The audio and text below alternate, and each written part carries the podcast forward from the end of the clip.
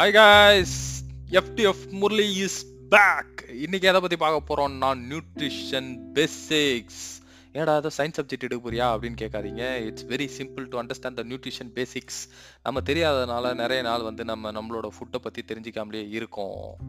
ஒருத்தன் ஒரு கம்பெனியில் வேலை செய்யும் போது அந்த கம்பெனியில் ரொம்ப நாளாக வேலை செஞ்சு அதோட ப்ரா ப்ராசஸ் பேசிக்ஸ் அதெல்லாம் தெரியாமல் இருந்தால் நம்ம அவனை கேவலமாக பார்ப்போம். அந்த மாதிரி தான் நம்மளோட ஃபுட்டும் இவ்வளோ நாள் சாப்பிட்றோம். ஆனால் அதில் என்ன இருக்குது ஏது இருக்குது எதுவுமே தெரியறது இல்லை நம்ம பாட்டுன்னு சாப்பிட்னு இருக்கோம். அப்போ நம்ம நம்மள வந்து கேவலமாக நினைக்க வேணாம் பட் தெரிஞ்சுக்கலாம். அதுதான் பெட்டர் சாய்ஸ் ஸோ அதனால் இன்றைக்கி நம்ம வந்து நியூட்ரிஷன் பேசிக்ஸை பற்றி பார்க்க போகிறோம் நியூட்ரியன்ஸ் பார்த்தீங்கன்னா இரண்டு வகைகள் படும். ஒன்று மேக்ரோ நியூட்ரியன்ஸ் அந்த மைக்ரோ நியூட்ரியன்ஸ் அதாவது பார்த்தீங்கன்னா மைக்ரோ நியூட்ரியன்ஸில் வந்து carbohydrates proteins and fats and micro நியூட்ரியன்ஸில் பார்த்தீங்கன்னா விட்டமின்ஸ் மினரல்ஸ் அப்படின்னு நிறைய சப் டிவிஷன்ஸ் இருக்குது. இன்னைக்கு நம்ம பார்க்க போகிற முக்கியமான ஃபேக்டர்ஸ் மேக்ரோ நியூட்ரியன்ஸ் பற்றி தான்.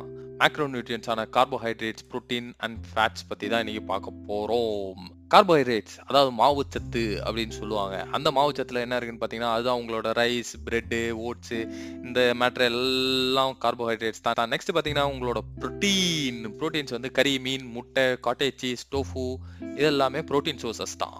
நெக்ஸ்ட் பார்த்தீங்கன்னா ஃபேட்ஸ் ஃபேட்ஸில் பார்த்தீங்கன்னா நீங்கள் சாப்பிட்ற நட்ஸ் ஆல்மண்ட்ஸு அதுக்கப்புறம் pumpkin seeds chia seeds flax seeds அதுக்கப்புறம் கூட என்னென்னு பார்த்தீங்கன்னா ஆலிவ் ஆயில் அவகாடோ இது எல்லாமே ஃபேட்ஸ் பேசிக்காக ஒரு டயட் சார்ட்டு ஒரு personal ட்ரைனரோ any nutrition or personal trainer உங்களுக்கு ஒரு டயட் சார்ட் கொடுக்குறாங்கன்னா அவங்க கால்குலேட் பண்ணுறது மேக்ரோ நியூட்ரியன்ஸாக தான் இருக்கும். அதில் பார்த்தீங்கன்னா இந்த கார்போஹைட்ரேட்ஸ் ப்ரோட்டீன்ஸ் அண்ட் ஃபேட்ஸை தான் மேஜராக கான் கன்சிடர் பண்ணுவாங்க. இதில் ஹைலாக ஃபஸ்ட்டு பார்த்தீங்கன்னா அவங்க கன்சிடர் பண்ணுறது வந்து ப்ரோட்டீன்ஸாக தான் இருக்கும்.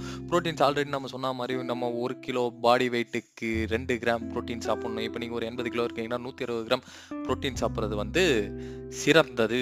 ஸோ இதில் இருந்து தான் நீங்கள் கேலரிஸ் எப்படி கால்குலேட் பண்ணுறது நம்ம வெயிட் லாஸ் எப்படி பண்ணுறது கேலரி டெஃபிசிட் கேலரி மெயின்டெனன்ஸ் இந்த நிறைய ஃபேக்டர்ஸ் இருக்குது இதெல்லாம் ஃபியூச்சரில் பார்ப்போம். Carbohydrates one gram is equal to four calories ப்ரோட்டீன்ஸுக்கும் அதே தான். ஒரு கிராம் ப்ரோட்டீன் சாப்பிட்டிங்கன்னா அதில் நாலு கேலரி இருக்கும்.